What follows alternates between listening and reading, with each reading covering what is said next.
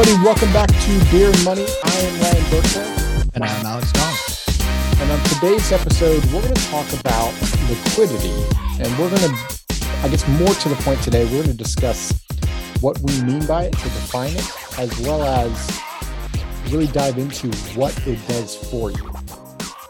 Yeah, absolutely. This is a, it's a term that's thrown around a ton, and people may not have the same definition of this that you and I do.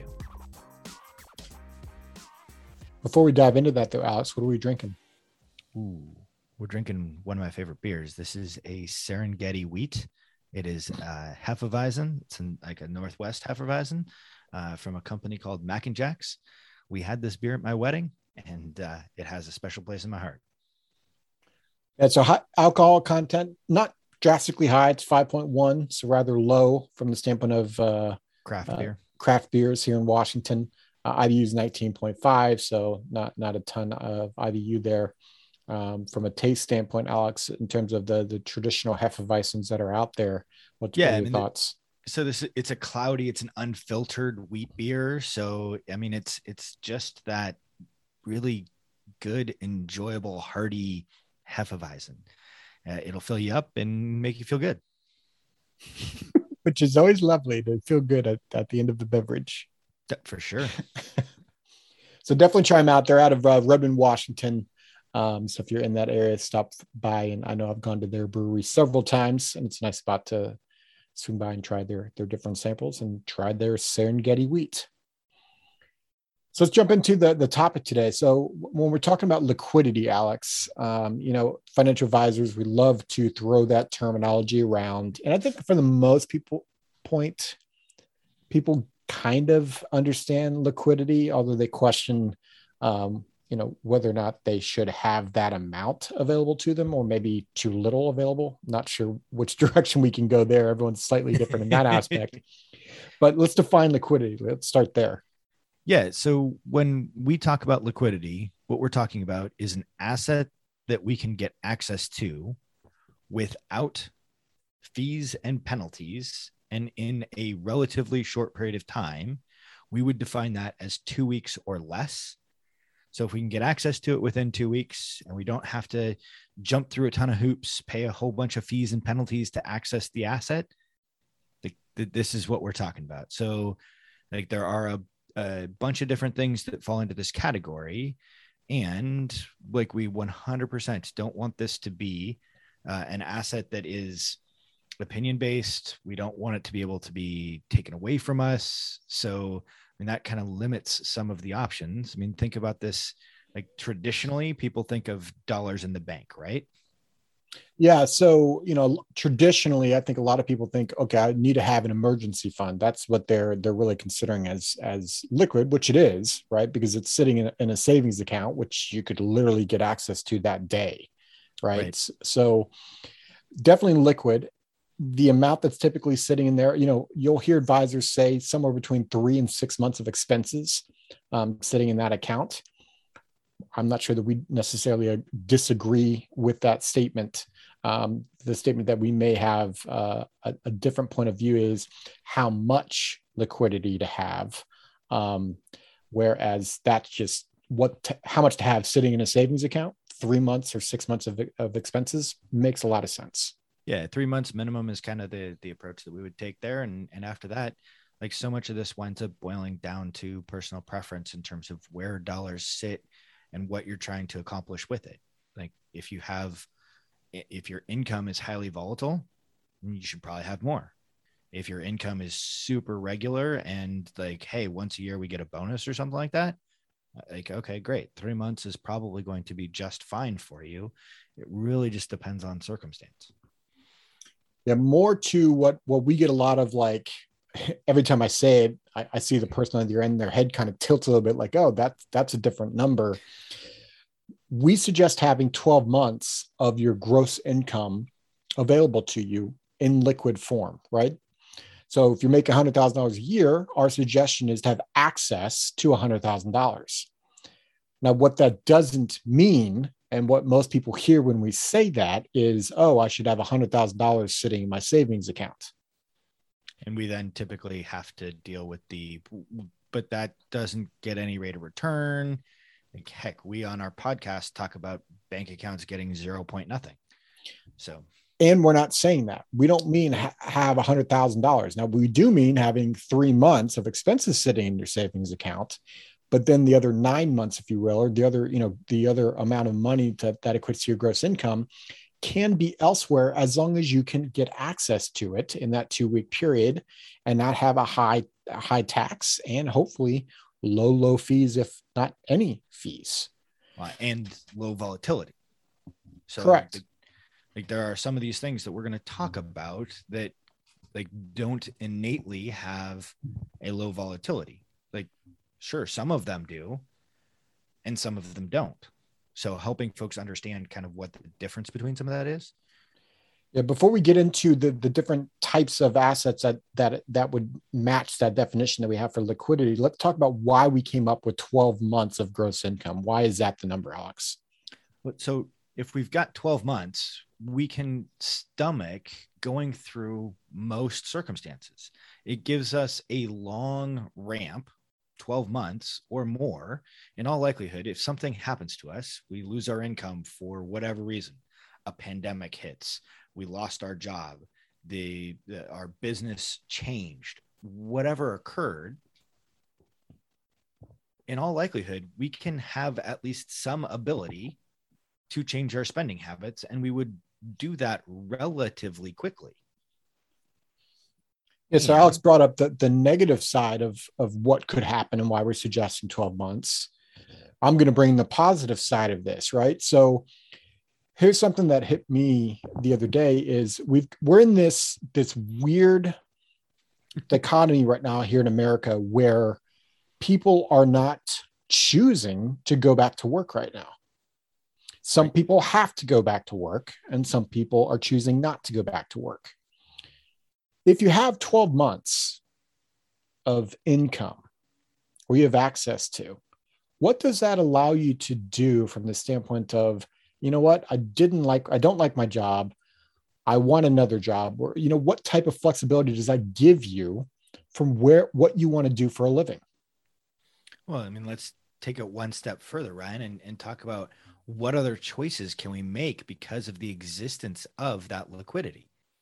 Like it gives us a warm safety blanket. And so, in all likelihood, we'll feel more comfortable investing our other dollars, perhaps a little bit more aggressively, because we know we don't need to touch them. Yeah, Alternatively, people... if an opportunity jumps up and lands in our lap, wow, like now we have liquidity to be able to take advantage of that. People tend to focus on that hundred thousand dollar figure, whatever your your twelve months of income equate to they focus on well that's a lot of money sitting around doing nothing.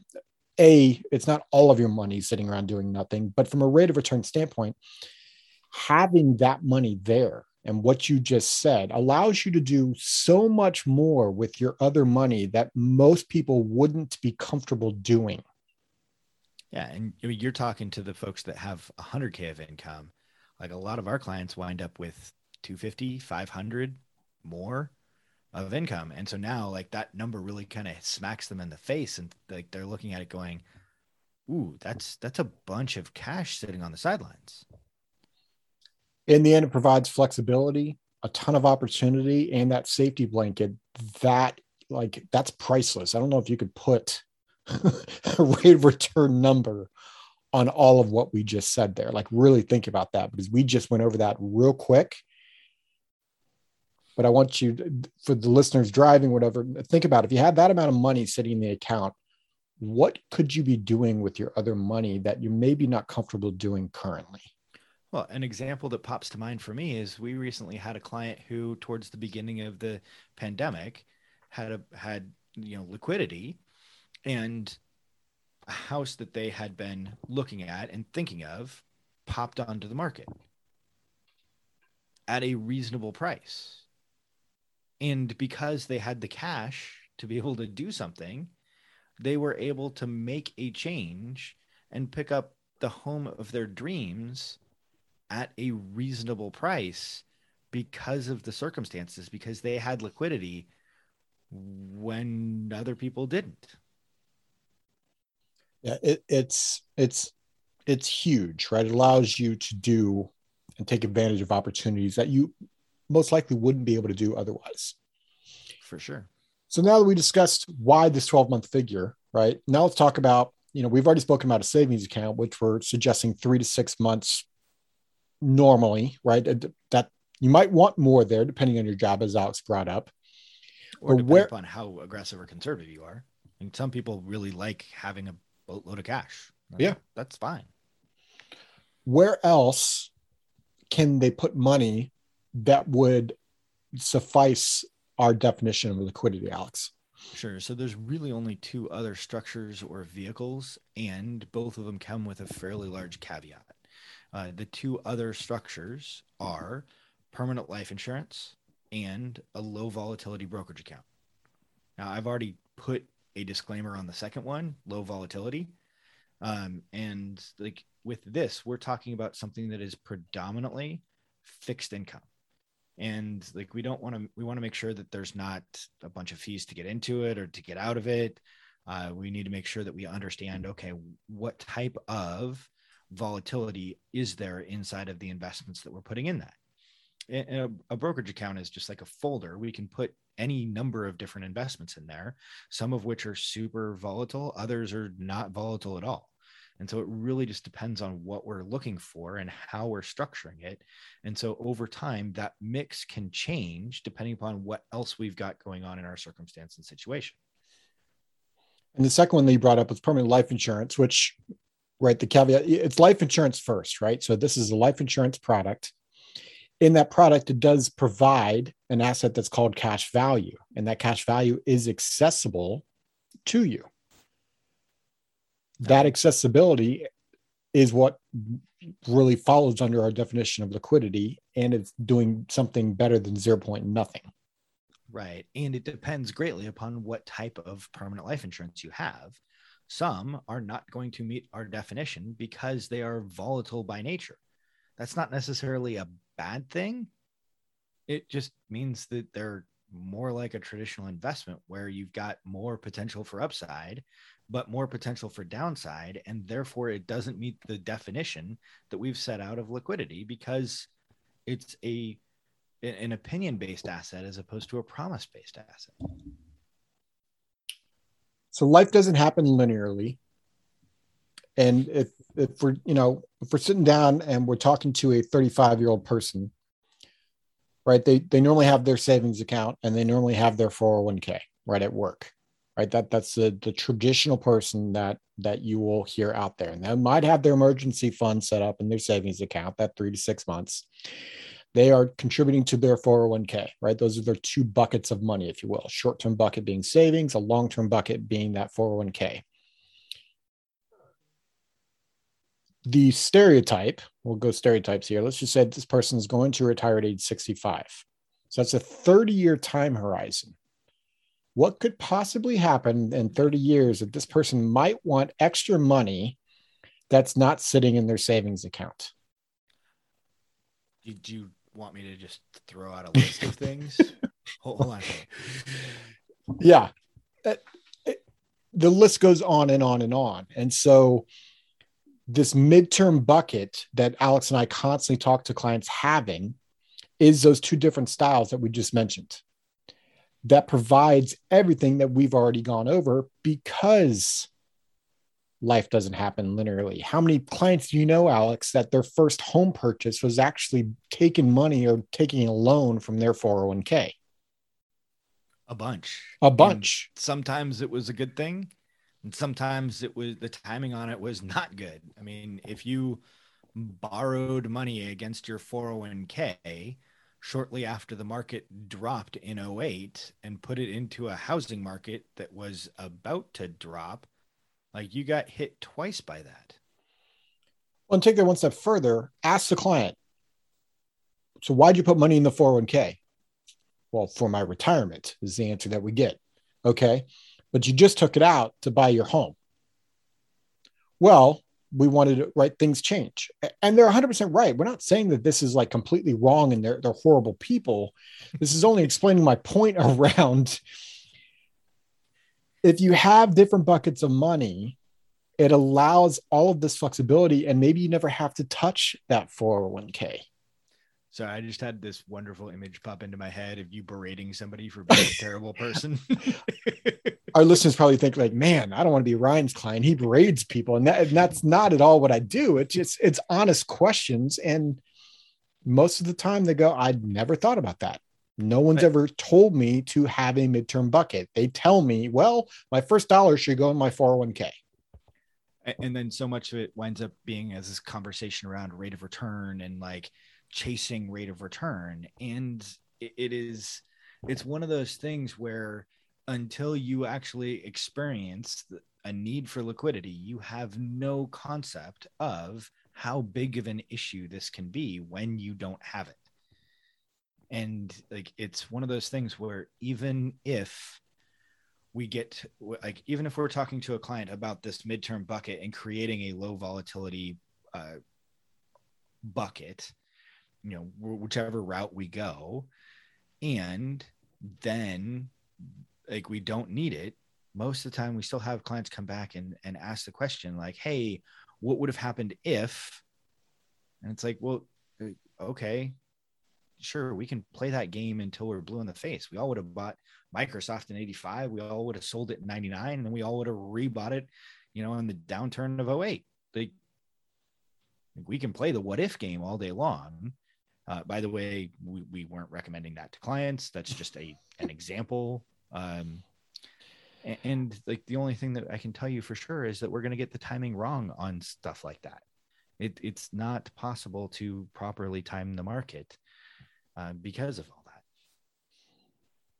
So these are all of the reasons that we talk about having liquidity, right? And these are also all the reasons why we talk about having 12 months of your income accessible to you right and and really comes down to just ultimate flexibility and planning because life doesn't happen the way that you draw it out. Yeah and it, it's also important to, to understand ryan like it's not as though we just snap our fingers and this liquidity is suddenly there. I mean if we're making $300000 a year and we currently have 30k in our savings account well we probably feel pretty good about that. And we have a long way to go to build proper liquidity and that's okay it's not like financial planning is very much something that we do over time and work towards. It's not oh knee jerk reaction of hey we've got to sell our big stock portfolio to you know move dollars into like this ultra conservative account. No like let's make sure that we're doing things in a systematic manner to create liquidity and we've got stop gaps in place and have the conversations around hey what would happen if something occurred and how are we going to deal with it so that we can proactively make these decisions and choices so if something occurs we're now not reacting to it going oh crap how do we deal with this exactly so I guess that's a perfect segue, Alex, here to the question of the day. Our question today is Where's your liquidity? So stop and take a look at where your money, the reason I pause there is like, I really want that to sit in, right? Like, really think about, okay, how much of your money do you really have access to? Right. Which is what we're defining there as liquidity. So head over to beerandmoney.net. And at the bottom of the page, there's a spot for you to fill out that question of the day. There's also some spots there for you to engage with us. If you've got questions around today's topic or any other topic that we've had on a prior episode, uh, you can reach out to us that way. As always, Mr. Collins, we hope this episode was valuable. Cheers. This podcast is for informational purposes only and is not to be construed as tax, legal, or investment advice. Although the information has been gathered from sources believed to be reliable, please note that individual situations can vary. Therefore, the information should be relied upon only when coordinated with individual professional advice. Guest speakers and their firms are not affiliated with or endorsed by Park Avenue Securities, Guardian, or Quantified Financial Partners, and opinions stated are their own. Guardian, its subsidiaries, agents, and employees do not provide tax, legal, or accounting advice. Consult your tax, legal, or accounting professional regarding your individual situation. All investments and investment strategies contain risk and may lose value. Ryan and Alex are registered representatives and financial advisors of Park Avenue Securities LLC. OSJ 333 North Indian Hill Boulevard, Claremont, California 91711. Telephone 909 399 1100. Securities products and advisory services offered through Park Avenue Securities member FINRA SIPC. Financial representatives of the Guardian Life Insurance Company of America, Guardian, New York, New York. Park Avenue Securities is a wholly owned subsidiary of Guardian. Quantified Financial Partners is not an affiliate or subsidiary of Park Avenue Securities or Guardian. Ryan Burklow AR Insurance License Number 153194112, CA Insurance License Number 0K24924. Alexander Collins AR Insurance License Number 726 4699, CA Insurance License Number 0H24806. Pinpoint number 2021 127806 expiration October 2023.